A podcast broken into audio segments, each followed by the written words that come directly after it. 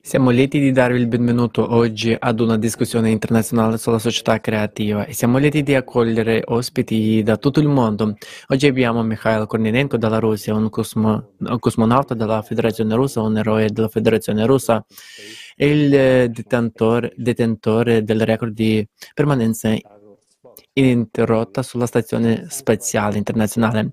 Il signor Douglas Watt viene dagli Stati Uniti, è uno scrittore scientifico, ricercatore e membro professionale della Ge- Geolo- Geological Society of America. Abbiamo anche il professore Arthur Viterito dagli Stati Uniti, dottore in geografia e consigliere, e consigliere politico del, dell'Earthland Institute. Abbiamo anche un ospite, Elena Podlacki Podlacikova, dottorato di ricerca in cosmo, cosmofisica, astronofisica e ricercatore al World Rebation Center. Salve a tutti, sono davvero molto felice di vedervi tutti voi qui oggi, sono onorata di guidare la discussione, con, con, conducere il, il dialogo di oggi. Oggi ci adderemo sui temi che sono stati discussi alla conferenza internazionale online Crisi globale, l'ora della verità, che ha avuto luogo il 4 dicembre 2021. Dopo quella conferenza abbiamo ricevuto un'enorme quantità di commenti e sostegno da persone di tutto il mondo. La gente ha capito la gravità della crisi climatica e del degrado ambientale ambientale e dopo la conferenza purtroppo ci sono verificati molti altri gravi disastri climatici. E da allora molte persone hanno perso la vita e la casa. Siamo ancora più consapevoli della necessità di condividere le informazioni sulla eh, società creativa con il maggior numero di persone possibile il più rapidamente possibile. Così continuiamo la nostra ricerca e continuiamo ad agire e vogliamo annunciare che ci sarà il, che il 7 maggio 2022 ci sarà un forum internazionale online intitolato Crisi globale, siamo esseri umani, vogliamo vivere, che sarà trasmesso su migliaia di canali con interpre- interpretazione simultanea in più di 100 lingue.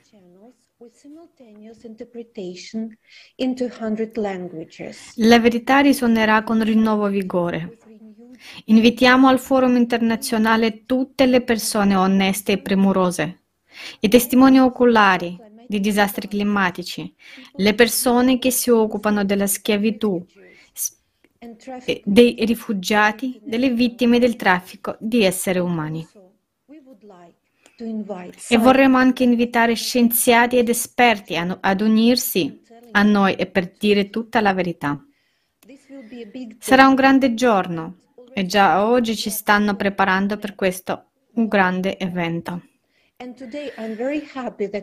Sono veramente molto felice che abbiamo l'opportunità di continuare il nostro dialogo e la mia prima domanda sarà per Mikhail Kornienko.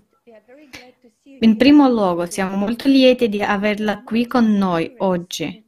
Lei ha molta esperienza e visione di come le persone di diverse parti del mondo lavorano insieme.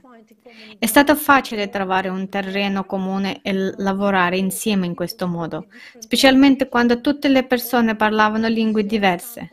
E potrebbe condividere alcuni esempi positivi e benefici delle riunioni persone da tutto il mondo e lavorare in un gruppo con un obiettivo comune. Sì, cercherò di essere breve. Come partecipante alla missione ICSS, lo stesso progetto ISS è un grande esempio per tutta l'umanità di come si può e si deve lavorare insieme. Ci sono sei persone che lavorano alla stazione, di regola. Questo è l'equipaggio della stazione. Ci sono americani, russi, giapponesi, canadesi ed europei. E non abbiamo mai avuto un dis- disaccordo sulla stazione. Non abbiamo nulla da dividere, come dicono i nostri colleghi americani. Siamo tutti spiriti affini.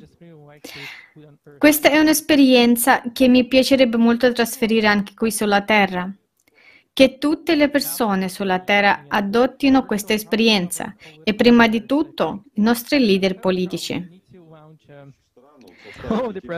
Ho suggerito una volta che i presidenti dei principali paesi dovrebbero essere inviati ad unirsi e, e partecipare all'equipaggio dell'ISS. Lasciamoli volare più e tutto si risolverà molto rapidamente sulla Terra. Ci sono anche problemi ambientali perché tutti capiscono che c'è un problema dal basso, mentre dall'alto viene risolto in modo piuttosto burocratico. Quindi spingiamo tutti insieme tutto questo processo. Bene, grazie signor Konienko, è davvero un grande esempio e sarebbe, in realtà, e sarebbe in realtà un esperimento interessante inviare anche dei presidenti alla Stazione Spaziale Internazionale, ma penso che possiamo farlo anche qui senza mandare nessuno, perché dobbiamo solo capire che siamo tutti sulla stessa barca. E quella barca è il nostro pianeta Terra, quindi non abbiamo bisogno di andare da nessuna parte per farlo. Tuttavia dobbiamo trovare un terreno comune e capire che dobbiamo unirci per affrontare la crisi, la crisi climatica e la crisi umanitaria che affrontiamo e affro- affronteremo. E durante la conferenza Crisi globale all'ora della verità abbiamo visto i fatti presentati dagli scienziati che la ciclicità è la causa principale del cambiamento climatico. E succede ogni 12.000 anni. E questi cicli di distruzione sono di diversa intensità e ogni ciclo successivo è sempre più distruttivo. Così ogni 24.000 anni abbiamo sperimentato la catastrofe e i cambiamenti più radicali e il ciclo in mezzo è stato meno distruttivo rispetto al ciclo di 24.000 anni in cui stiamo entrando ora. Così abbiamo visto tutti questi fatti durante la conferenza e ci chiediamo anche perché questa verità non è, disp- non è disponibile per noi, perché vediamo ancora informazioni fuorvianti sul fatto che la CO2 è la causa principale, principale, del cambiamento climatico. Ed è assolutamente assurdo che continuiamo a vedere la gente morire perché sosteniamo questa idea sbagliata sulla CO2 ed è un un grande affare per qualcuno che ci costa la vita di molte, molte persone ogni giorno. E durante la conferenza è stato proiettato un video che ci spiega che i ghiacciai dell'Antartide si stanno sciogliendo dal basso verso l'alto a causa del calore interno perché il magma il magma caldo sta salendo verso, il, verso, di loro. Sotto i ghiacciai c'è ora acqua calda che viene riscaldata dai vulcani subglaciali. Ora questa informazione scioccante è stata resa pubblica per la prima volta di fronte a un vasto pubblico. Prima di allora siamo stati portati a credere che lo scioglimento fosse il risultato dell'attività umana, ma questo si rivela essere una completa bugia. Ora guardiamo un video su ghiacciai.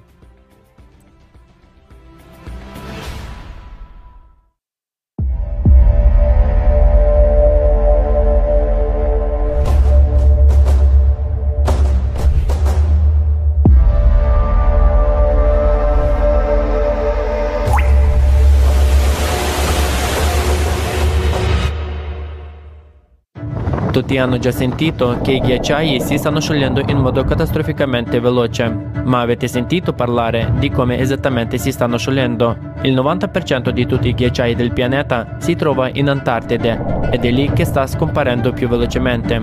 Ciò che colpisce è che questo sta accadendo esclusivamente nella parte occidentale dell'Antartide, mentre a est si registra un freddo da record. Sorge una domanda logica, perché l'Antartide si sta sciogliendo solo da un lato? E la risposta è abbastanza semplice.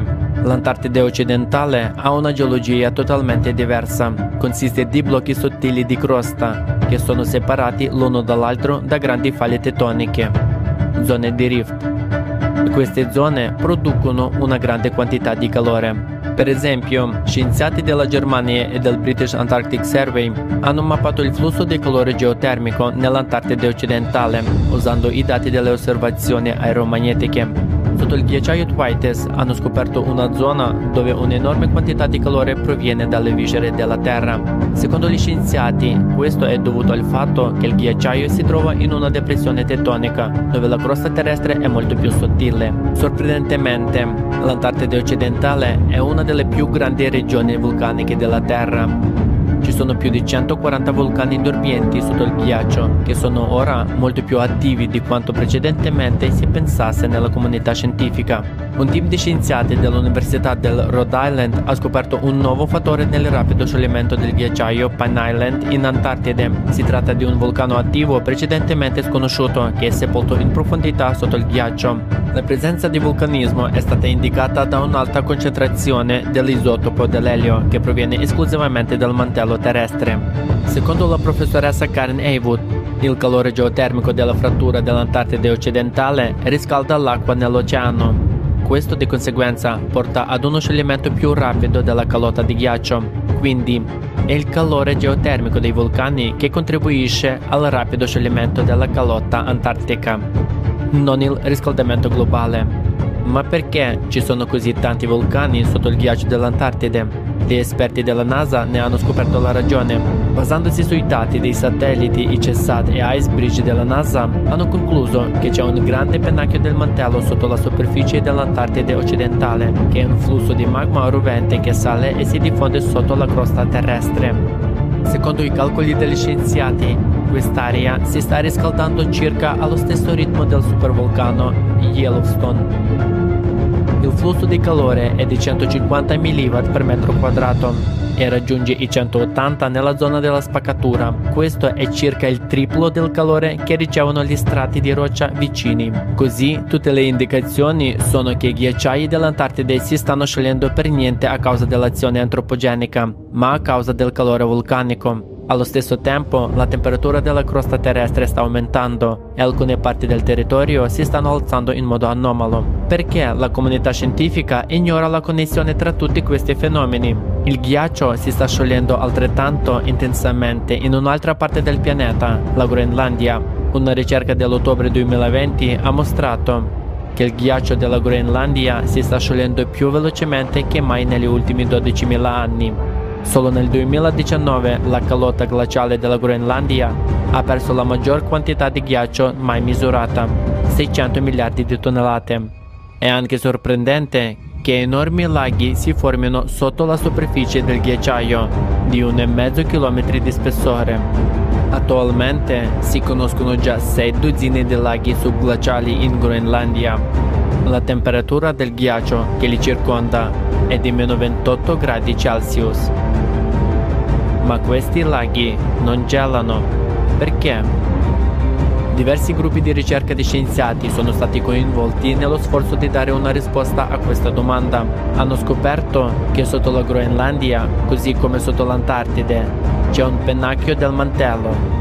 I flussi geotermici provenienti dalle profondità causano la formazione di laghi subglaciali e lo scioglimento dei ghiacciai. Un gruppo di scienziati americani, guidato dal professor Ralph von Froese, ha stimato lo spessore della crosta della Groenlandia utilizzando la ricerca gravitazionale. Lo scioglimento attivo dei ghiacciai è stato osservato nella parte settentrionale dell'isola, dove la crosta è più sottile e dove è stato rilevato un maggiore flusso geotermico dovuto a un pennacchio del mantello in aumento. Usando i dati della tomografia sismica, gli scienziati di un gruppo interdisciplinare dell'Istituto Schmidt di Fisica della Terra hanno visto il flusso di magma salire dal centro del nucleo della superficie terrestre, appena sotto la Groenlandia centrale. In questa zona che si trova il maggior numero di laghi subglaciali. Gli scienziati hanno calcolato il flusso di calore teorico corrispondente a questa camera magmatica e hanno scoperto il calore è sufficiente a riscaldare il fondo del ghiacciaio fino al punto di fusione del ghiaccio. Gli stessi risultati sono stati confermati da studi simili che utilizzano la tecnologia di apprendimento automatico.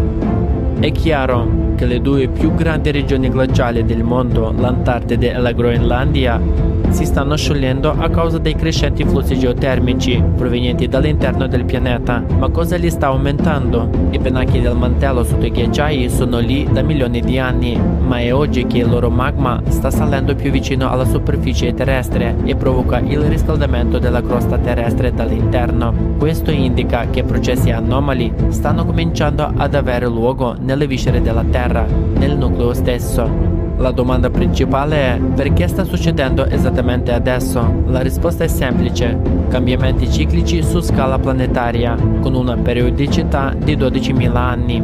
Lo scioglimento dei ghiacciai è solo una parte di una catena di eventi climatici che nel prossimo futuro porteranno a una catastrofe imminente.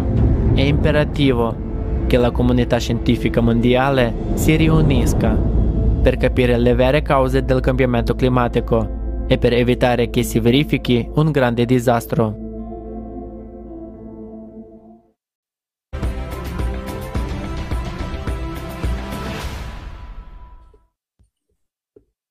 Uh,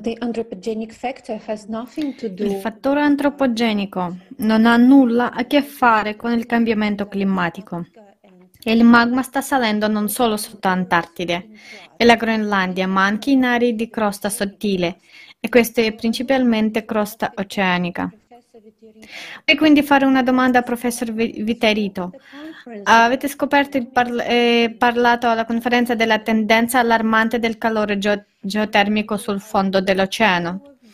E a proposito invito tutti i nostri spettatori a guardare il suo discorso alla conferenza Crisi Globale, l'ora della verità, di cui il link troverete mm, nella descrizione di questo video. E sappiamo anche che lei, professore, ha già osservato dei cambiamenti nel campo magnetico. Potrebbe dirci di più, potrebbe, potrebbe dirci di più su questo e perché pensa che tutti questi fenomeni siano collegati tra loro. Mi riferisco alla sismicità correlata al fondo dell'oceano, alla temperatura globale e ai cambiamenti del campo magnetico. Sfortunatamente abbiamo pochi dati su questo. Il mio set di dati risale al 1979 perché è allora che siamo stati in grado di abbinare le temperature globali dalle piattaforme satellitari all'attività sismica dell'oceano perché allora avevano una rete sismica mondiale che si è evoluta in quella che si chiama GSN o Global Seismolog- Seismographic Network, che è quello con cui lavoriamo oggi. Quindi il flusso di dati è molto, molto insufficiente. Ma vediamo emergere alcuni cicli e tendenze interessanti cioè la quantità di attività vulcanica del Medio Oceano sembra aumentare. Abbiamo avuto un grande picco nel 1995 che ci ha dato un riscaldamento significativo in termini di segnale globale di circa 4 decimi di grado Celsius, che è rimasto elevato da, da allora. Ma nel 2014 abbiamo visto un altro picco che è stato un pre- precursore del Super El Niño, del, del 2016 che abbiamo avuto. Quindi stiamo com- cominciando a vedere che l'attività sismica del medio eh, oceano influisce sulle temperature globali, influisce anche sulla copertura globale di neve e ghiaccio, specialmente nella regione artica, poiché la regione artica si trova sotto l'oceano artico. E l'Oceano Artico naturalmente è alimentato dall'Oceano Atlantico settentrionale e abbiamo una circolazione di rovesciamento meridiano che aumenta che alimenta l'acqua calda nell'Artico e abbiamo visto identificarsi dal 1995, quindi abbiamo un'enorme ondata di calore oceanico. Questo è ben documentato nel, nei documenti del 95, abbiamo visto un Diminuzione costante e significativa del ghiaccio marino artico, compresa la neve e il ghiaccio sulla terraferma, e di conseguenza abbiamo visto un aumento della temperatura che è stato anche accompagnato da una diminuzione della copertura nuvolosa nella regione artica. Tutti questi sistemi sembrano essere strettamente collegati. Osserviamo anche i rapidi spostamenti del cosiddetto dipolo. Il polo nord geomagnetico è saltato molto molto improvvisamente e questo è stato il più grande salto nella st- storia umana dal 1591. Nel 1995 abbiamo avuto un enorme spostamento nella velocità con cui il dipolo si muove perché si sposta continuamente e la sua velocità è effettivamente raddoppiata nel giro di un anno. Questo naturalmente fa la differenza nel rafforzare o indebolire il campo magnetico e certamente potrebbe avere conseguenze disastrose in futuro se il campo magnetico si indebolisce.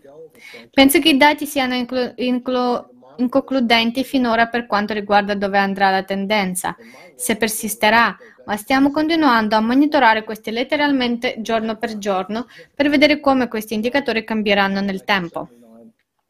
Abbiamo registrato cambiamenti significativi e perché dall'anno 1979 il più grande cambiamento è avvenuto nel 1995. Stiamo vedendo altri cambiamenti e cercando di documentarli tutto questo. Eh, sì, quindi è importante, volevo passare la parola a Elisabeth. Elisabeth, per favore.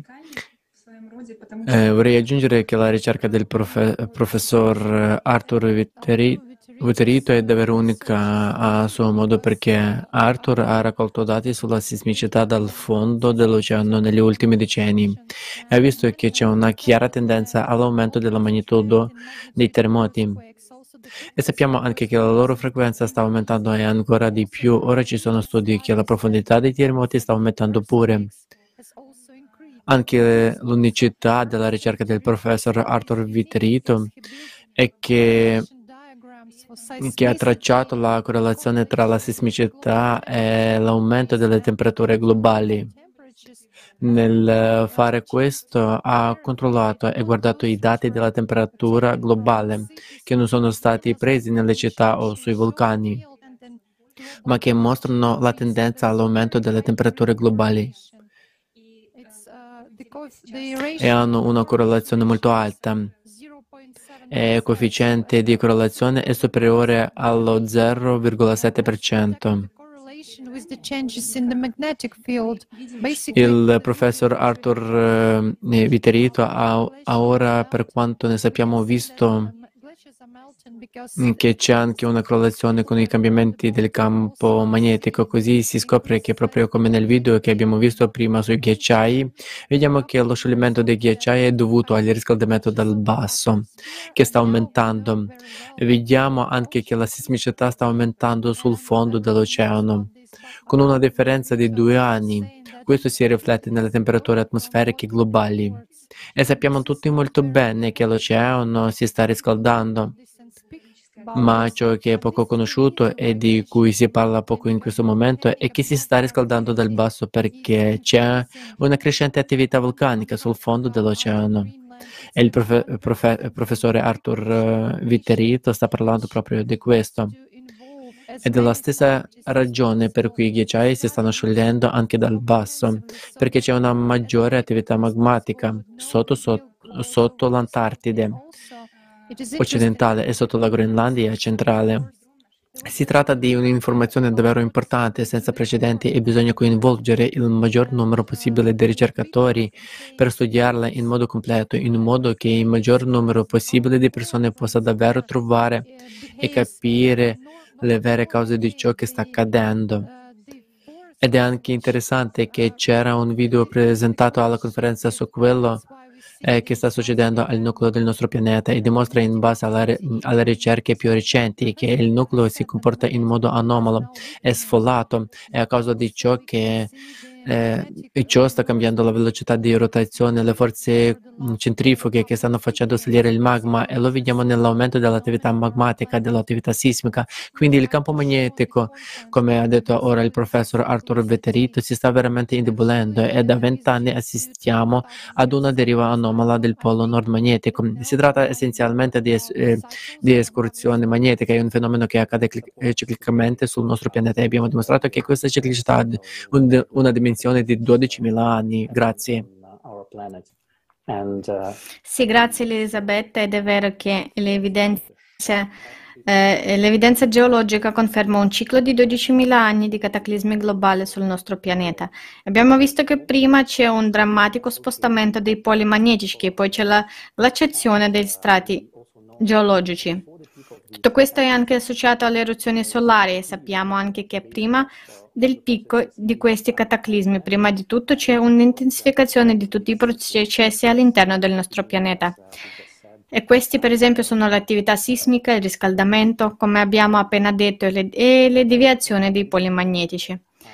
Ecco perché vorremmo chiedere degli esperti in materia. Il signor Douglas Vogt. Vogliamo chiedere delle sue ricerche perché questi cambiamenti avvengono prima del picco dei cataclismi sul nostro pianeta. La ragione è questa e nessuno l'ha capito prima di me. Ci sono due modi di descrivere l'universo. La scienza ci è stata insegnata mm, di avere una teoria dell'esistenza centrata sulla materia.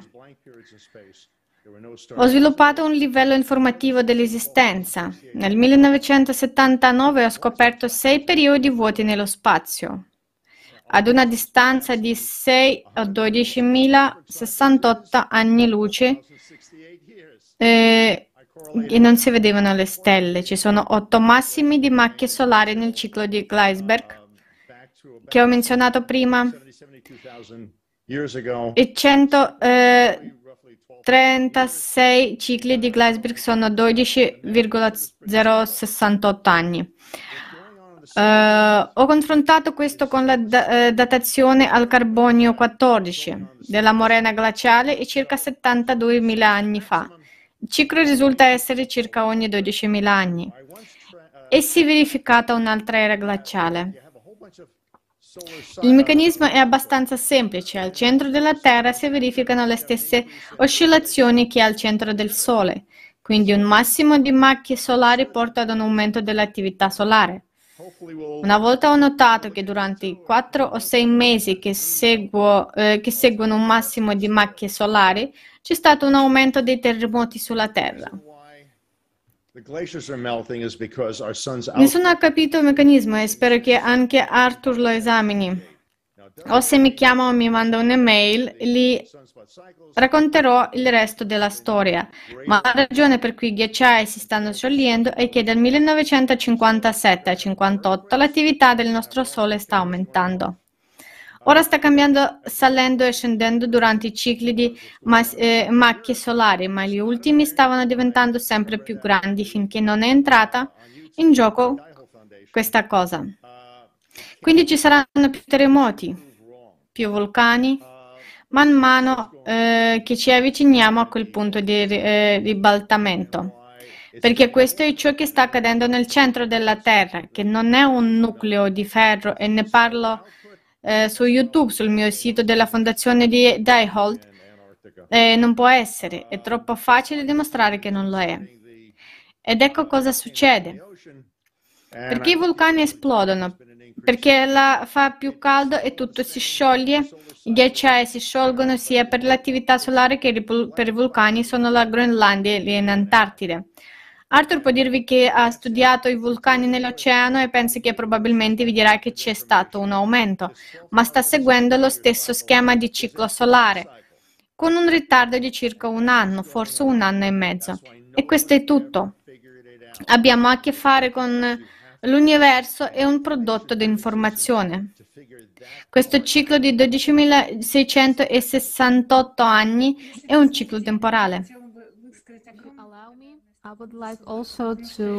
Eh, se posso vorrei anche dare un enorme ringraziamento a, a lei, eh, Douglas Watt, eh, perché anche la sua ricerca è assolutamente unica a modo suo.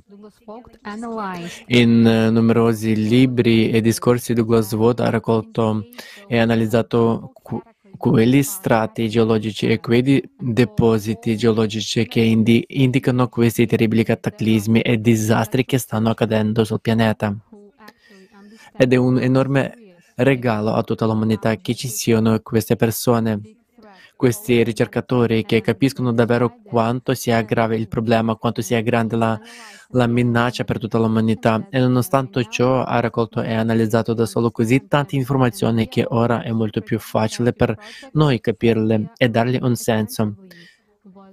E anche noi volontari società, del pro, progetto Società Creativa abbiamo studiato e osservato molto attentamente i libri e le conferenze di Douglas Vogt. E invitiamo anche tutti coloro che sono interessati al tema della ciclicità a guardare i dati e questi libri, perché c'è una grande quantità di dati geologici, sediment, eh, sedimentologici in termini di ghiacciai, perché, perché cosa finisce un ciclo finisce con terribile glaciazione, quindi cosa ci aspetta? È davvero una sfida molto seria ed è per questo che è così importante capire le vere cause. E così perdonate e così perdonate il mio discorso emotivo, ma ammiro sinceramente tutto il tempo e il lavoro delle persone riunite oggi alla nostra tavola rotonda. Grazie. Ora devo spegnere, ci sono altri eventi in programma. Vi ringrazio per l'invito, grazie mille. Sì, con noi oggi c'è anche un importante astrofisico che è diretta, direttamente coinvolto nello studio del Sole e di ciò che accade su di esso. E Elena vede anche che tutto sul Sole non è così liscio come ci viene detto. E un enorme grazie a Elena per il coraggio e per l'appello a unire gli scienziati che ha espresso alla conferenza del 4 dicembre. E anche Elena ha già partecipato alla discussione sul ciclo dei cataclismi di 12.000 anni e si può vedere questa discussione sul canale de, del progetto Società Creativa e il link a questa discussione si trova nella descrizione di questo video. E in modo interessante c'era un materiale presentato nella conferenza anche nel video che è molto ampio secondo gli ultimi dati di ricerca che i cambiamenti climatici non si stanno verificando solo sulla Terra in questo momento. Stanno accadendo ora su tutti i pianeti del Sistema Solare e anche sul Sole. E solo Elena sarà in grado di dirvi forse un po' di più su quello che sta succedendo sul Sole in questo momento. Ma ciò che è interessante è che capiamo che il ciclo che ha la dimensione di 12.000 anni è collegato in modo tale con i processi galattici, perché colpisce tutto il sistema solare, cioè non solo il sistema solare, ma tutto il braccio della nostra galassia è interessato da questo ciclo. Ed ecco una domanda per Elena eh, riguardo. Prima di tutto, la prima domanda, cosa sta succedendo al Sole in questo momento? E la seconda potrebbe anche dirci quanto bene ora comprendiamo e sappiamo, sappiamo tutto sulle interaz- inter- interazioni galattiche e come i raggi galattici influenzano il pianeta, il clima, forse il nucleo. Quanto bene comprendiamo tutto questo ora. Grazie. Grazie Lisa per l'introduzione. Voglio anche condividere con voi che sto partecipando tra l'altro a un concorso per astronauti europei per andare sulla eh, ICC. Ci sono 20.000 candidati, ma c'è una possibilità. Ci sono scienziati a gruppi. Tremo le dita incrociate per te. Grazie, questo è quello che voglio dire. Grazie per le domande interessanti. Queste domande sono davvero molto, eh, molto studiate ormai dalla scienza ufficiale anche, quindi non vi parlerò nemmeno a mio nome, ma dal punto di vista della scienza ufficiale. Cosa sappiamo? Quali conclusioni abbiamo? La mia specialità più uh, forte è che sono una, un, una fisica nel sistema solare. Una fisica del sistema solare, come lo studiamo? Quello che sappiamo per certo, conosciamo la ciclicità dell'attività solare. Eh, Carrington su, eh, suggerì per la prima volta un legame elettromagnetico tra il Sole e la Terra nel 1857, quando notò un lampo bianco molto forte sul Sole e contemporaneamente, un po' più tardi, due giorni dopo, il telegrafo si spense sulla Terra per due giorni. Ed è stato un disastro per quel tempo, perché eh, per l'industria di quel tempo e comunicazione. E così da allora abbiamo studiato molto bene l'interazione elettromagnetica tra il Sole e la Terra, l'attività solare, la ciclicità. Si studia la ciclicità attraverso il numero di macchie solari sul Sole e molto bene gli scienziati hanno misurano eh, 600 anni, da 600 anni, dai tempi di Galileo Galilei che si eh, avventurò a puntare il suo telescopio sul Sole.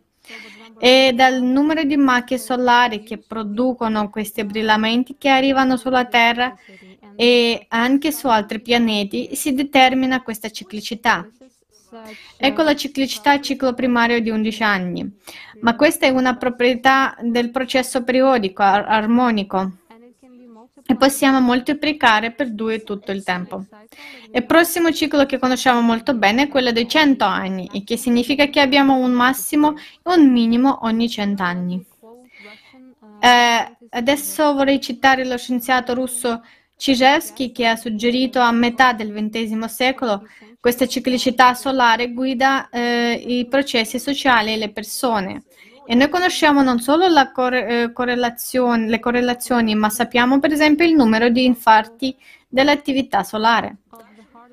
Ma conosciamo anche i meccanismi, cioè abbiamo il sangue che scorre nelle vene e anche gli elettroni, abbiamo una carica nel cervello, pensiamo, pensiamo è una scarica elettrica. E così noi come esseri umani, come sistemi elettromagnetici, dipendiamo anche da questa attività solare. Noi, eh, io quindi, studiamo per quante ne so i cambiamenti di campo a lungo termine nella fisica solare, ma studiamo i cambiamenti rapidi del campo magnetico terrestre. Per esempio, sappiamo che i brillamenti producono tempeste geote- geomagnetiche, cambiamenti temporanei nel campo geomagnetico. E in generale gli esseri umani sono abituati a vivere in questo campo magnetico variabile.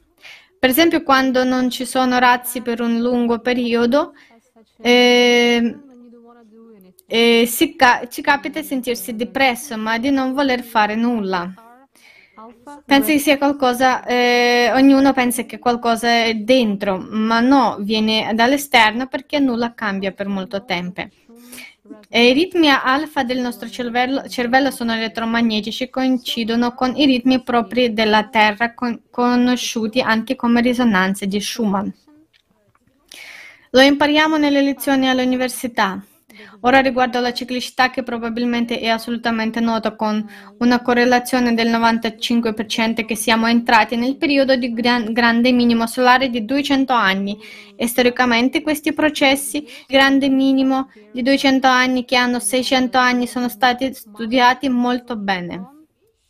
Conosciamo i minimi precedenti come il minimo di Maunder e il minimo di Dalton e storicamente durante questi periodi sono successe cose abbastanza spiacevoli perché mh, mm, eh, l'uomo che, e anche tutti noi che viviamo eh, sulla Terra siamo piccoli in linea di principio e il Sole è enorme. La sua gravità è enorme, l'influenza elettromagnetica sulla Terra è enorme e un piccolo cambiamento di un grado di temperatura in qualche direzione può causare una reazione a catena di vari processi sulla Terra. Beh, non voglio citare... Mm,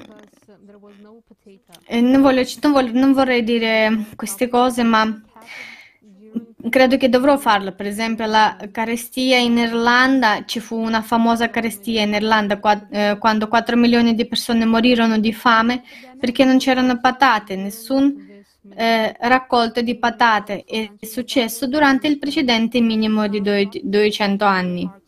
L'epidemia di peste, forse vi ricorderete, eh, per esempio che Newton si nasconde da un'epidemia di peste nelle campagne per due anni, anche questo durante uno dei minimi solari. E così queste cose accadono mh, mm, eh, perché è difficile controllare questi cambiamenti. Forse ora abbiamo una tale progressione di conoscenze che forse possiamo influenzarla, ma queste cose di minimo solare sono assolutamente note. Siamo entrati in un periodo di grande minimo solare intorno al eh, 2010. Ci possono esserci prossimi cicli, ma saranno molto piccoli, quindi il campo magnetico non è generato dal Sole. E questo è il significato di minimo solare? Ecco, il campo magnetico del Sole funziona come un Weigel in generale c'è, in, c'è, la generazione nel campo magnetico, si trasforma da un campo su larga scala a un campo su piccola scala e poi ricomincia. Ora il Sole non sta generando il, campo magnetico, sta generando un campo eh, mh, crea molto, un campo molto eh, debole e continuerà probabilmente fino al 2045. La temperatura scenderà, ma non significa che sarà più fredda, probabilmente sarà più calda perché entra, entrano in gioco altri meccanismi. Come ha detto Lisa, entrano in gioco il meccanismo dei raggi solari galattici. Pronti, protoni, elettroni e raggi gamma arrivano sulla Terra e provengono dal Sole durante le forti eruzioni solari, così come le nubi di plasma delle quali in linea di principio la magnetosfera terrestre la protegge. Ma a volte queste nuvole interagiscono con il campo magnetico terrestre e producono in particolare aurore. Ci sono raggi molto più forti che entrano nel nostro sistema solare e nell'atmosfera terrestre. Queste sono le stesse particelle cariche, ma con, più, con molta più energia provengono da altre stelle.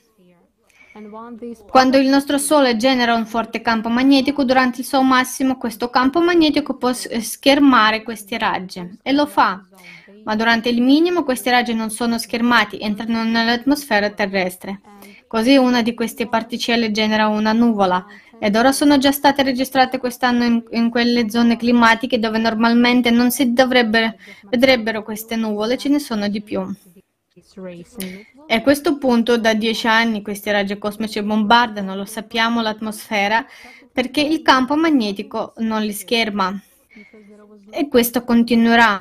All'epoca del progresso tecnologico della Terra praticamente nessuno ha studiato queste questioni perché non c'era la possibilità di misurare a lungo termine un numero così grande di raggi solari, ma naturalmente, naturalmente ora vengono misurati e si può vedere che ce ne sono molti questi raggi cosmici. Quello che vorrei dire è, quest- è quanto sappiamo astrofisici, quanto sappiamo delle altre stelle.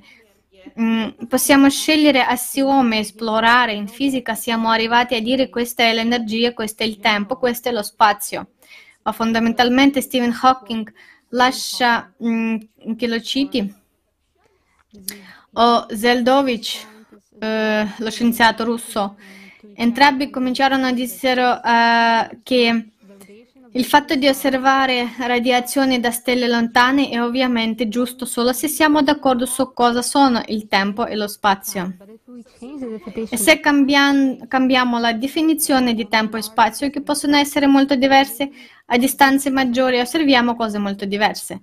Così abbiamo in qualche modo costruir- costruito un quadro, ma non è L'astrofisica si sta evolvendo molto rapidamente come scienza.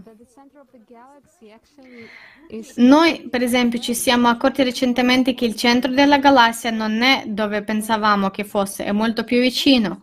Un terzo di più, in effetti, perché gli strumenti sono cambiati, le misure sono migliori, eh, tengono conto della curvatura dello spazio che in linea di principio non, noi nella nostra geometria euclidea terrestre non abbiamo considerato prima.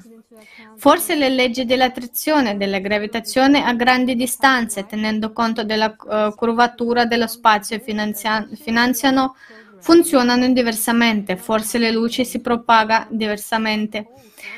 Sulle radiazioni siamo ancora come i bambini, siamo bambini come eh, scienziati e non sappiamo molto. Ecco i buchi neri, per esempio, pensavamo prima che non irradiano perché un buco nero, quello che sappiamo di un, eh, è, attrae tutto a sé è un campo così pesante. Poi Stephen Hawking ha scoperto la radiazione dei buchi neri, in particolare un buco nero rotante. Si eh, irradia molto e generalmente le nostre galassie sono eh, piene di fonti di radiazioni. Questo è più o meno come un laser, sapete, una nuvola molecolare può irradiare, irradiare correttamente e irradia. In qualche modo continuiamo a trovare nuovi fatti che non rientrano nella nostra comprensione del mondo attuale. Questo, cari amici, è tutto quello che c'è da fare e da dire. Grazie mille, grazie. Eh, ci aspettiamo molte nuove scoperte, specialmente in astrofisica, perché ci sono accumulati molti fatti che non rientrano nella nostra comprensione attuale. Grazie, grazie mille Elena, tutto quello che ha raccontato è molto interessante, grazie per la sua risposta onesta. Noi l'umanità abbiamo ancora molte scoperte da fare in questo universo e volevo attirare l'attenzione su, su un'incredibile coincidenza che sta accadendo proprio ora. Da un lato stiamo vedendo l'attivazione geodinamica del pianeta, cioè eh, c'è un aumento dell'attività sismica dall'interno e, e i cambiamenti de, nel nucleo sono molto forti e il riscaldamento che viene dall'interno. In parallelo a questo vediamo che il minimo solare si sta impostando in quel momento ed è prolungato, è lungo, questo è normalmente lungo e in questo momento il campo magnetico non ci protegge dal flusso di radiazioni galattiche. Ho guardato il telegiornale e proprio ora, mentre vi, parlia- mentre vi parliamo, c'è un flusso aumentato di radiazioni galattiche provenienti dal cosmo. E lei ha detto, Elena, anche in discussioni precedenti, che si tratta effettivamente di un fenomeno pericoloso, ma non sappiamo e non capiamo molto su cosa sia. Ma ciò che è sorprendente per me come geologo, quando si usarono questi processi simultaneamente, qualcosa per qualche so- sorprendente coincidenza colpisce il nucleo del nostro pianeta in modo tale che si sposta improvvisamente. Inizia una cristallizzazione, appaiono alcuni nuovi strati che i geofisici registrano come il terzo nucleo dentro il nostro nucleo interno, il terzo strato. E si sente come se qualcosa ad alta energia, cioè a livello molecolare, stesse agendo. Probabilmente si tratta di qualche tipo di radiazione che ancora non conosciamo, perché i cambiamenti che stiamo vedendo dall'interno all'esterno stanno accadendo ora anche su molti pianeti del, sistemi, del sistema solare che si può anche guardare nella conferenza.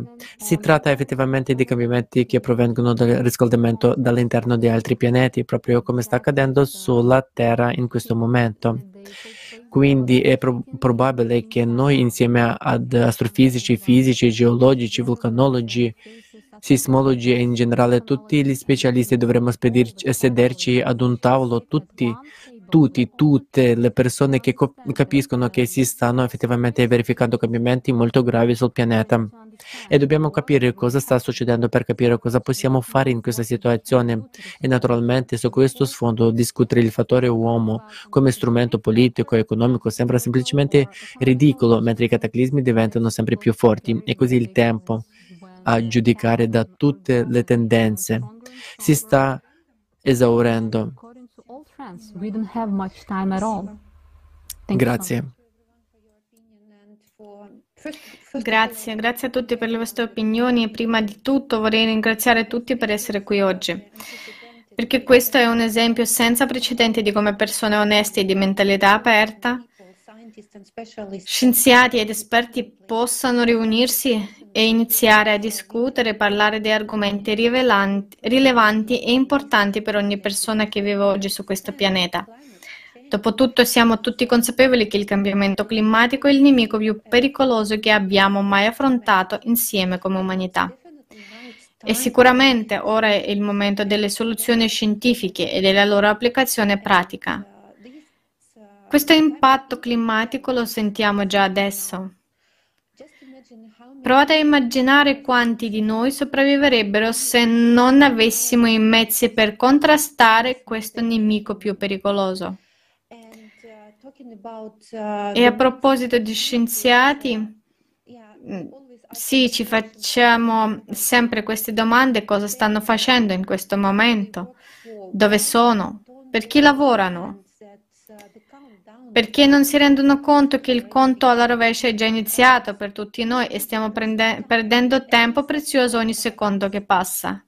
Ed è per questo che vorrei chiedere al signor Kornienko di condividere le sue opinioni sull'importanza di un'alleanza tra scienziati, uniti da un unico obiettivo, per trovare una soluzione scientifica su come possiamo sopravvivere in un periodo di drammati- eh, drammatici cambiamenti climatici. Grazie mille per la parola. La prima cosa che vorrei dire è che è un grande onore per, per me partecipare a questa conferenza con persone che rispettano profondamente scienziati. Sono sempre stato fiducioso e so che sono gli scienziati, non i politici, a far progredire questo mondo. E io, come gli astronauti e qualsiasi astronauta, sono solo le mani degli scienziati. Gli scienziati sono il cervello e io sono le mani. Faccio quello che mi dicono gli scienziati quando sono nello spazio. Questi sono i pensieri che mi sono venuti da, da tutta questa discussione che abbiamo avuto. Secondo me stiamo cercando eh, giustamente di dare un senso a cose che sono ancora poco sensate. Siamo su questo pianeta da credo 4 miliardi di anni. Potrei sbagliarmi da qualche parte intorno al nanosecondo. E stiamo cercando di dare un senso a processi che ora sono poco compresi da noi. Viviamo su questa terra solo per pochi millisecondi, non possiamo ancora capire come funziona il nostro cervello. Siamo l'1% o, meno di compre- o di meno per comprensione. Hanno studiato questo e allo stesso tempo stiamo cercando di trarre alcune conclusioni sui processi in corso all'interno del pianeta, la geofisica, l'atmosfera. So che per prevedere il tempo bisogna raccogliere dati da ogni chilometro quadrato della superficie terrestre. Non possiamo fare nemmeno questo. Abbiamo un 60% di previsione del tempo. Quello che vorrei chiedere in questo momento stiamo creando noi stessi un, una catastrofe. L'ho visto dal, dall'orbita, sta galleggiando nell'Oceano Pacifico e non solo, ma è grande ma è grande quanto lo Stato della California. È un'isola di plastica, ci sono molti disastri di questo tipo in tutto il mondo. Questa è, una, questa è la realtà, ciò che dobbiamo affrontare e soprattutto ciò che saremo in grado di affrontare.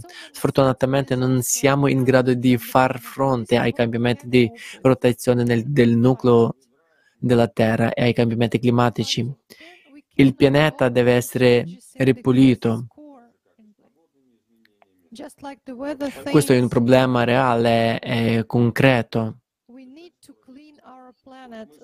Eh, presto non ci sarà più nulla da respirare, portiamo tutti i rifiuti in Africa, intendo tutti noi. L'Africa è stata trasformata in una discarica. È come trasformare una cucina in una discarica e sentirsi bene nella stanza accanto ma non è giusto, è la nostra casa, bisogna fare qualcosa e qualcosa deve essere fatto. Vi invito a dirigere i vostri sforzi anche lì, anche se molto dipende dai politici. Non vedo nulla di positivo da loro tranne questa agenda verde. Fate qualche petroliera se siete a favore dell'agenda verde e pulite gli oceani del mondo. Quando avete costruito queste turbine eoliche e attuato la vostra agenda verde, non ci sarà più un posto dove nuotare. I pesci mangiano la plastica e noi mangiamo i pesci, questo è tutto. I miei pensieri sono un po' confusi, cari amici, ma penso che mi capi- eh, capirete bene. Grazie mille per la vostra attenzione. Certo, certo, grazie mille Mikhail Borisovich, anche lei ha assolutamente ragione nel dire che abbiamo davvero inquinato completamente il nostro pianeta. E quello che è peggio nel formato consumistico della società in cui viviamo, dove il valore principale è il denaro, le misure ecologiche non saranno mai redditizie. Ed è per questo che i problemi ambientali non faranno che crescere e peggiorare nella società in cui viviamo. Ecco perché è così necessario un cambiamento nel formato della società creativa, proprio per questo è necessaria una società creativa. Il secondo punto che avevo Davvero ora per la stessa ragione il valore della vita umana non è valutato per niente e già un numero enorme di persone sono diventate rifugiati climatici, un numero enorme di persone sono morte per i cataclismi. Stanno aumentando. Che stanno aumentando? I volontari di, della società creativa di questo progetto stanno eh, eh, allestendo molteplici progetti di monitoraggio di cataclismi, copertura delle notizie, breaking news e su cataclismi.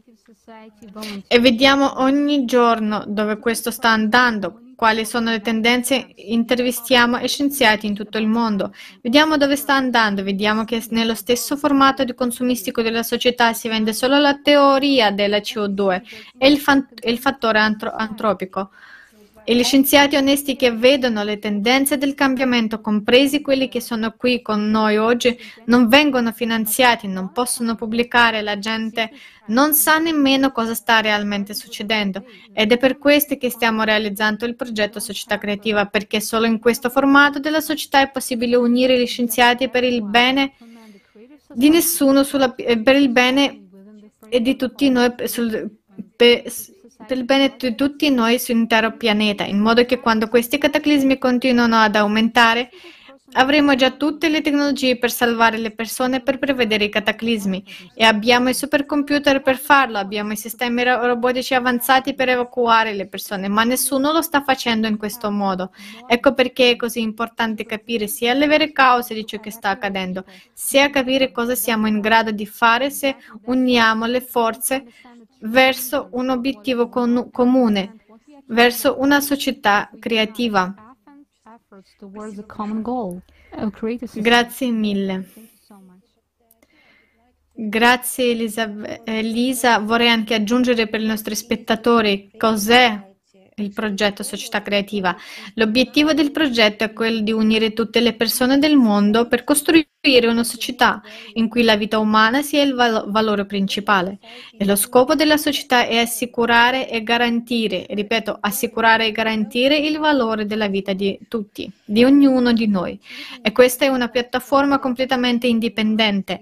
Noi, persone, ci uniamo, ci mobilitiamo, agiamo per nostro, conto nostro. Non apparteniamo a nessuna organizzazione politica o economica. Siamo persone comuni che vogliono vivere in un mondo che sia prospero e sicuro per tutti. E so che tutti i nostri ospiti di oggi sono persone che condividono questo obiettivo. Tutti noi vogliamo vivere in un mondo dove la, le persone sono uh, protette, dove si dà veramente valore alla vita umana. Vorrei chiedere a voi, cari ospiti, di condividere le vostre opinioni su come possiamo diffondere la notizia eh, sull'esistenza di questa piattaforma. Dove possiamo riunirci, dove possiamo come umanità raggiungere un dialogo mondiale globale nel più breve tempo possibile. Allora, per favore, date la vostra opinione su come possiamo fare per diffondere la parola in modo che più persone si uniscano a questo dialogo e questo eh, nel modo globale. Penso che tu abbia un ottimo vantaggio nel riunire molte persone per Mm, nel, nel riunire molte persone per partecipare alla discussione, questo tipo di attività, questo tipo di conferenze sono estremamente importanti per diffondere questo tipo di messaggi. E penso che i messaggi chiave dovrebbero essere i, seguen- i seguenti. Prima di tutto la scienza dovrebbe essere imparziale, eh, dovrebbe avere come fine ultimo la ricerca della verità, dobbiamo sapere qual è la verità, cosa guida questi sistemi, quali sono le conseguenze del cambiamento di questi sistemi, come ci adattiamo a questi cambiamenti, quali fattori attenu- attenuanti possiamo aggiungere qui. In definitiva, tutto questo può essere in gran parte stabilito scientificamente. Quello che penso debba essere rimosso dal sistema è tutta la politi- politicizzazione di queste questioni e mi sembra che la politica guidi la scienza, non la scienza, la politica e purtroppo non so come cambiarlo. Dobbiamo essere tutti sosten- sostenitori e attivisti della scienza perché queste cose accadano perché so che è un problema terribile qui negli Stati Uniti cercare di strappare il potere a un piccolo gruppo di scienziati che hanno un'agenda politica ed economica nella loro ricerca. È molto difficile per noi pubblicare su riviste affermate. Abbiamo difficoltà a far conoscere la nostra parola, abbiamo difficoltà a formulare domande oneste e veritiere e a cercare risposte oneste e veritiere a queste domande, a queste domande. E questa struttura deve cambiare. E di nuovo conferenze come questa possono aiutare ad avvicinarsi a questo. Mi congratulo con voi per la profondità e l'ampiezza delle informazioni che avete presentato al pubblico. Penso che dovreste continuare la vostra missione, continuarla il più possibile e coinvolgere più voci possibili. Ci sono un certo numero di alleati che penso saranno molto, molto comprensivi e molto, molto favorevoli alla vostra missione. E sì, sono una di quelle persone a cui non è, non è, stato permesso di parlare apertamente e liberamente ed è stato molto difficile per me pubblicare le mie ricerche proprio per questo motivo. Infatti, ecco cosa mi ha detto letteralmente il direttore di una rivista. È interessante, ma non sai che l'anidride carbonica in realtà guida il clima? E questa fu la fine della discussione. Non ci sono altre considerazioni, non vogliamo sentire altro. Il tipo di pensiero limitato che si è sviluppato sulla scienza del cambiamento climatico e ambientale deve assolutamente cambiare. C'è bisogno di un grande cambiamento culturale nella comunità scientifica, ma di nuovo la comunità scientifica è molto legata ai flussi politici e finanziari che la mantengono in vita. Questo richiederà molto tempo, molto lavoro e molto impegno. Io sono pronto ad essere uno di quegli attivisti. Grazie professor Viterito e eh, la ringrazio molto per aver parlato apertamente di queste questioni che preoccupano oggi la comunità scientifica. E la cosa peggiore di tutto questo è che non colpisce solo gli scienziati, ma colpisce noi, tutti noi come umanità, perché in questo momento abbiamo davvero bisogno di concentrarsi sui problemi che devono essere risolti. E davvero se togliamo la politica, il denaro e gli interessi personali dall'equazione qui e mettiamo la salvezza delle vite umane come obiettivo finale, solo allora possiamo reindirizzare il potenziale scientifico verso ciò di cui la società ha davvero bisogno oggi tutti noi come umanità. E grazie ancora per esporre eh, apertamente queste cose, che nessuno vuole che, che, voi, che lei dica la verità e che viene pagato e vi è permesso di parlare o pubblicare qualsiasi documento solo quando supportato supporta la teoria ufficiale della CO2 o qualsiasi altra teoria che è accettata come base di ciò che sappiamo. Quindi grazie ancora per averlo detto ad alta voce, ad alta voce e per i vostri sforzi di riportare la, veri- la verità alla gente.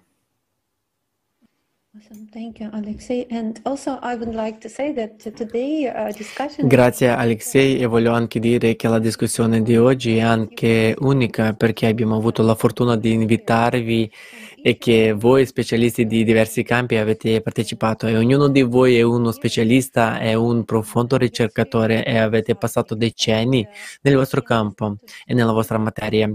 E quello che capiamo oggi è che voi avete portato la conoscenza, ognuno di voi oggi avete portato la conoscenza a noi siamo in grado di metterla insieme. Quindi vorrei affrontare ancora una volta questo obiettivo principale.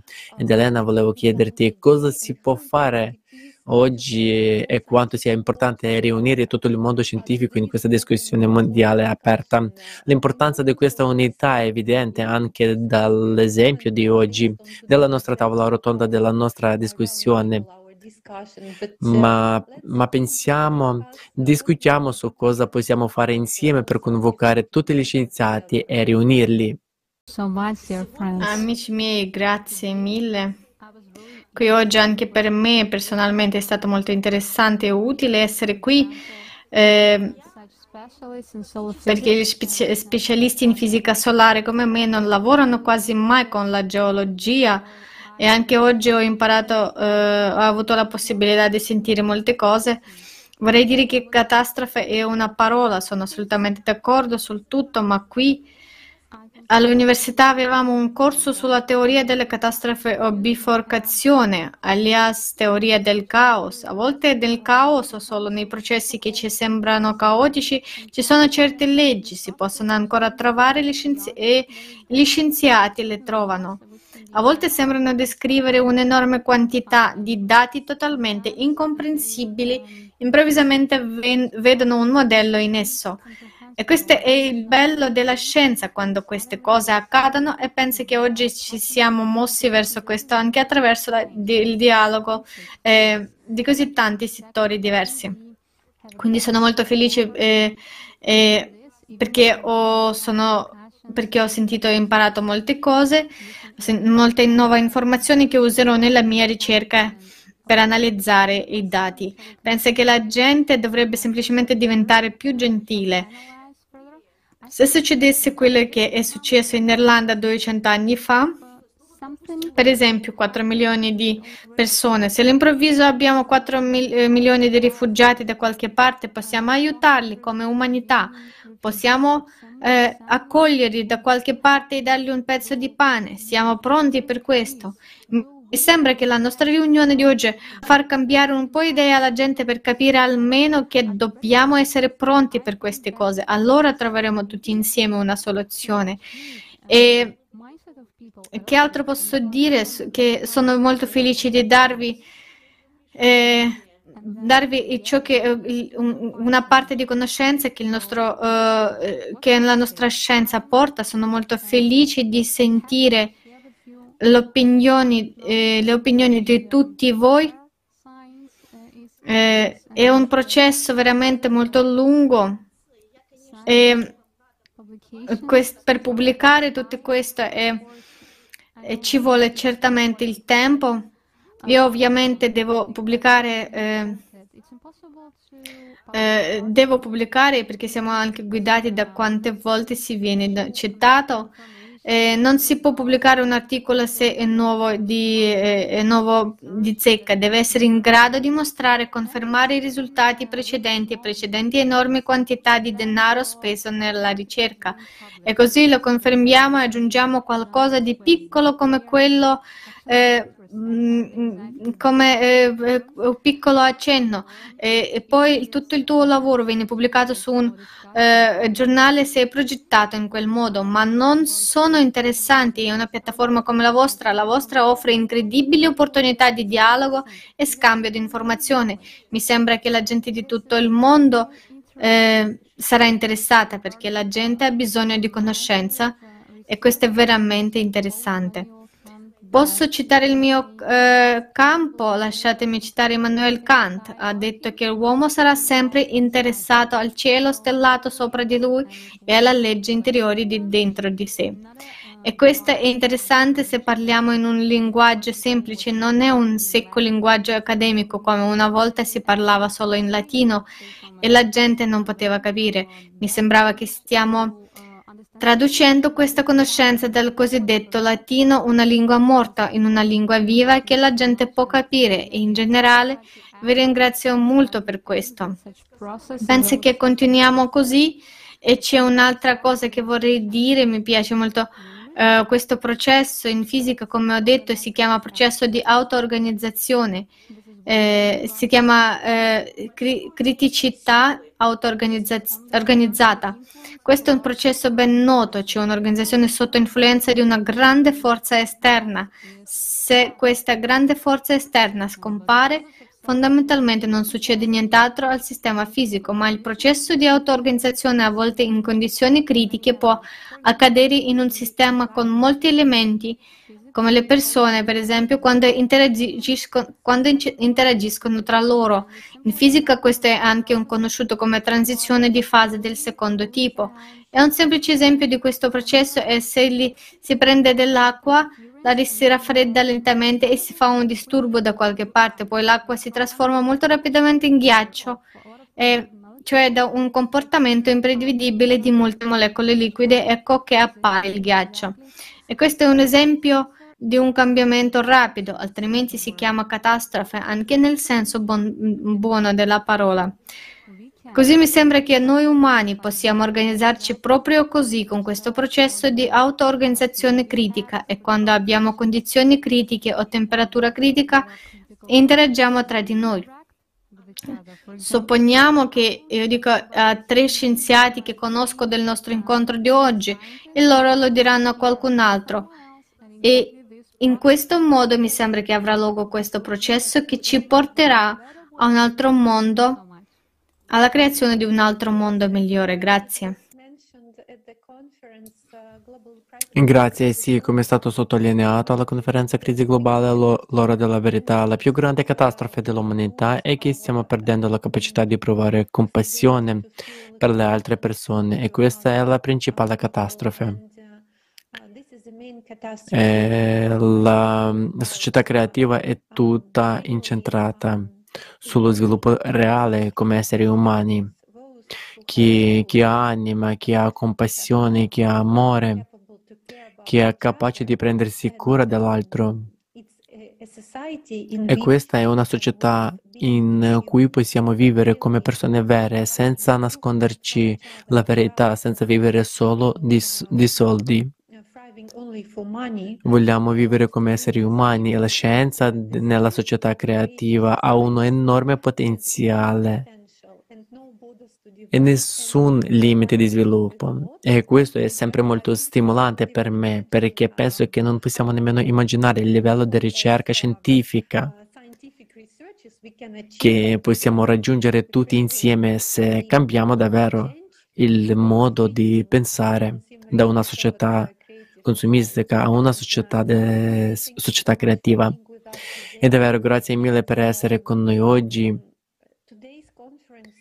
E la discussione aperta di oggi ha dimostrato che il dialogo è possibile. Possiamo venire insieme da diversi paesi. Abbiamo tempi diversi ora e anche le lingue diverse non sono un ostacolo per raggiungere questo dialogo globale. E ancora una volta vorrei attirare l'attenzione dei nostri spettatori. Per favore guardate società creativa, la TV della società creativa e i nostri video di monitoraggio del clima perché mostriamo ogni giorno cosa sta succedendo sul nostro pianeta e aiuta ad uh, avere una vera e propria comprensione aggiornata di ciò che sta accadendo sul nostro pianeta e di come influisce su tutti.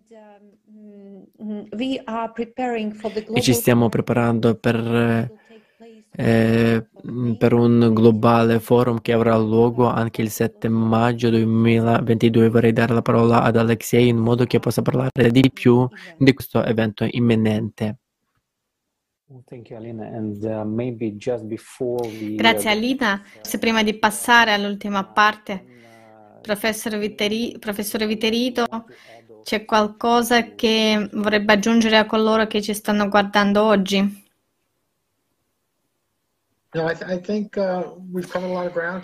Penso che abbiamo coperto molte questioni oggi, ma c'è un'altra cosa che mi interesserebbe particolarmente vedere.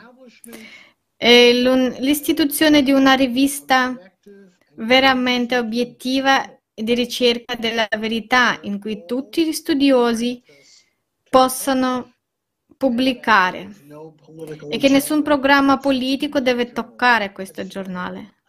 I problemi che affrontiamo quando cerchiamo di introdurre nuove idee, come abbiamo detto, sono che se è, un'idea nuova, se non è in linea con il paradigma accettato e la direzione del pensiero, allora nessuno vuole scherzare con essa. Ma la creazione di una rivista nuova e innovativa in cui gli accademici possano avere un dialogo aperto su questi temi, penso che sarebbe fantastica ad un certo punto se metti insieme un, un, comitato editoriale molto molto forte, siamo sicuri che stai facendo scienza di qualità, che le ipotesi reali vengono testate e che non ci basiamo solo su studi di modelli che è un grosso problema nel mondo di oggi, che in questo modo potremo ottenere una piattaforma internazionale e stabilire queste cose nelle istituzioni accademiche di tutto il mondo come una nota e rispettata rivista scientifica in cui ci vanno regolarmente nuove e innovative ricerche scientifiche.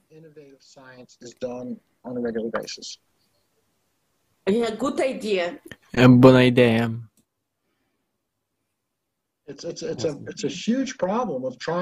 Cercare di pubblicare nuove idee è un problema enorme. Uh, in realtà una delle brutte battute qui è che la peer eh, review non è fatta dai giornalisti ed è più simile a una body review, come se i tuoi amici recensissero i tuoi articoli ed è un circolo molto molto vizioso e si ottiene molto di quello che chiamiamo groupthink. E le, questo pensiero di gruppo molto pericoloso nella comunità scientifica perché ho sempre detto che mettere in dubbio la scienza è, è pericoloso. Ok, grazie mille Elisa. Volevi aggiungere qualcosa alla discussione prima di finire? Vorrei ringraziare tutti gli esperti, tutti gli scienziati che erano qui oggi, tutti i nostri cari relatori per il loro sostegno entusiasta, per la verità che è stata detta E anche per dire che se state guardando questa discussione in questo momento e state anche rispondendo, se siete interessati ad andare al fondo di ciò che sta realmente accadendo con il nostro pianeta, con il sistema solare, cos'è questo ciclo e diventerà davvero l'eroe e diventare davvero l'eroe che salverà tutta l'umanità, unitevi a noi. Se sei uno scienziato, un esperto, uno specialista, se sei un uomo comune e sei interessato, per favore unisciti a noi. La piattaforma sarà formata al progetto Società Creativa in modo che gli scienziati onesti possano unirsi e dare voce alla verità al mondo intero in cento lingue e vedremo i risultati di questa unificazione al, eh, al forum globale del 7 maggio. Grazie mille. Grazie Elisa, vorrei anche ringraziare tutti i partecipanti e il nostro caro pubblico. Grazie per essere eh, qui con noi oggi. Attraverso questi dialoghi internazionali stiamo imparando di più sul problema che affrontiamo come umanità ma stiamo anche trovando una soluzione insieme che è quella di unire il nostro potenziale globale nella costruzione di una società creativa. Ancora una volta vorremmo annunciare che il Forum internazionale online, crisi globale, siamo esseri umani, vogliamo vivere. Questo evento è di grande portata e senza precedenti, organizzata da un'occasione associazione indipendente di milioni di persone di 180 paesi sulla piattaforma della società creativa. Sarà trasmesso in tutto il mondo su decine di migliaia di canali e social media e questo evento è iniziato e realizzato dagli sforzi e dalle risorse combinate di persone su base volontaria. Questo evento è un'iniziativa globale di tutti e invitiamo tutti a partecipare. Is uh. So any... Quindi se hai delle domande e vuoi condividere la tua visione, lascia un commento sotto questo video o manda un'email a info creativesociety.com e grazie ancora e a presto sul canale Società Creativa. And, uh, please, uh, if you feel you have to say something to this world. Grazie a tutti e per favore se sentite eh, di avere qualcosa da dire a questo mondo, contattateci perché questo è il momento in cui abbiamo bisogno di ognuno di voi. E questo è il momento in cui solo insieme possiamo superare tutte le crisi che affrontiamo oggi. Non possiamo trascurare la loro esistenza. esistenza. Penso che questo sia il momento di parlare onestamente e sinceramente e ogni vita umana persa, finché non ci uniamo, finché non agiamo, è responsabilità di ognuno di noi. È la nostra vita, è il nostro futuro, è il nostro sviluppo, sono i nostri figli, quindi agiamo insieme e insieme possiamo fare molto.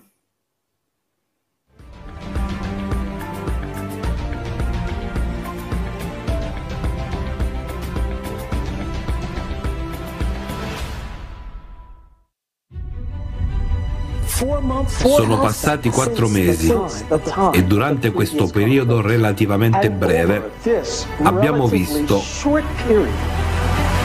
quanto la progressione del cambiamento climatico e del degrado ambientale si sia accelerata. È importante non rimanere in silenzio perché è in gioco la sopravvivenza dell'intera umanità. Ora è il momento della verità. Ora viviamo in un mondo in cui ogni giorno c'è un evento climatico estremo da qualche parte sul pianeta che batte un altro record per una data località.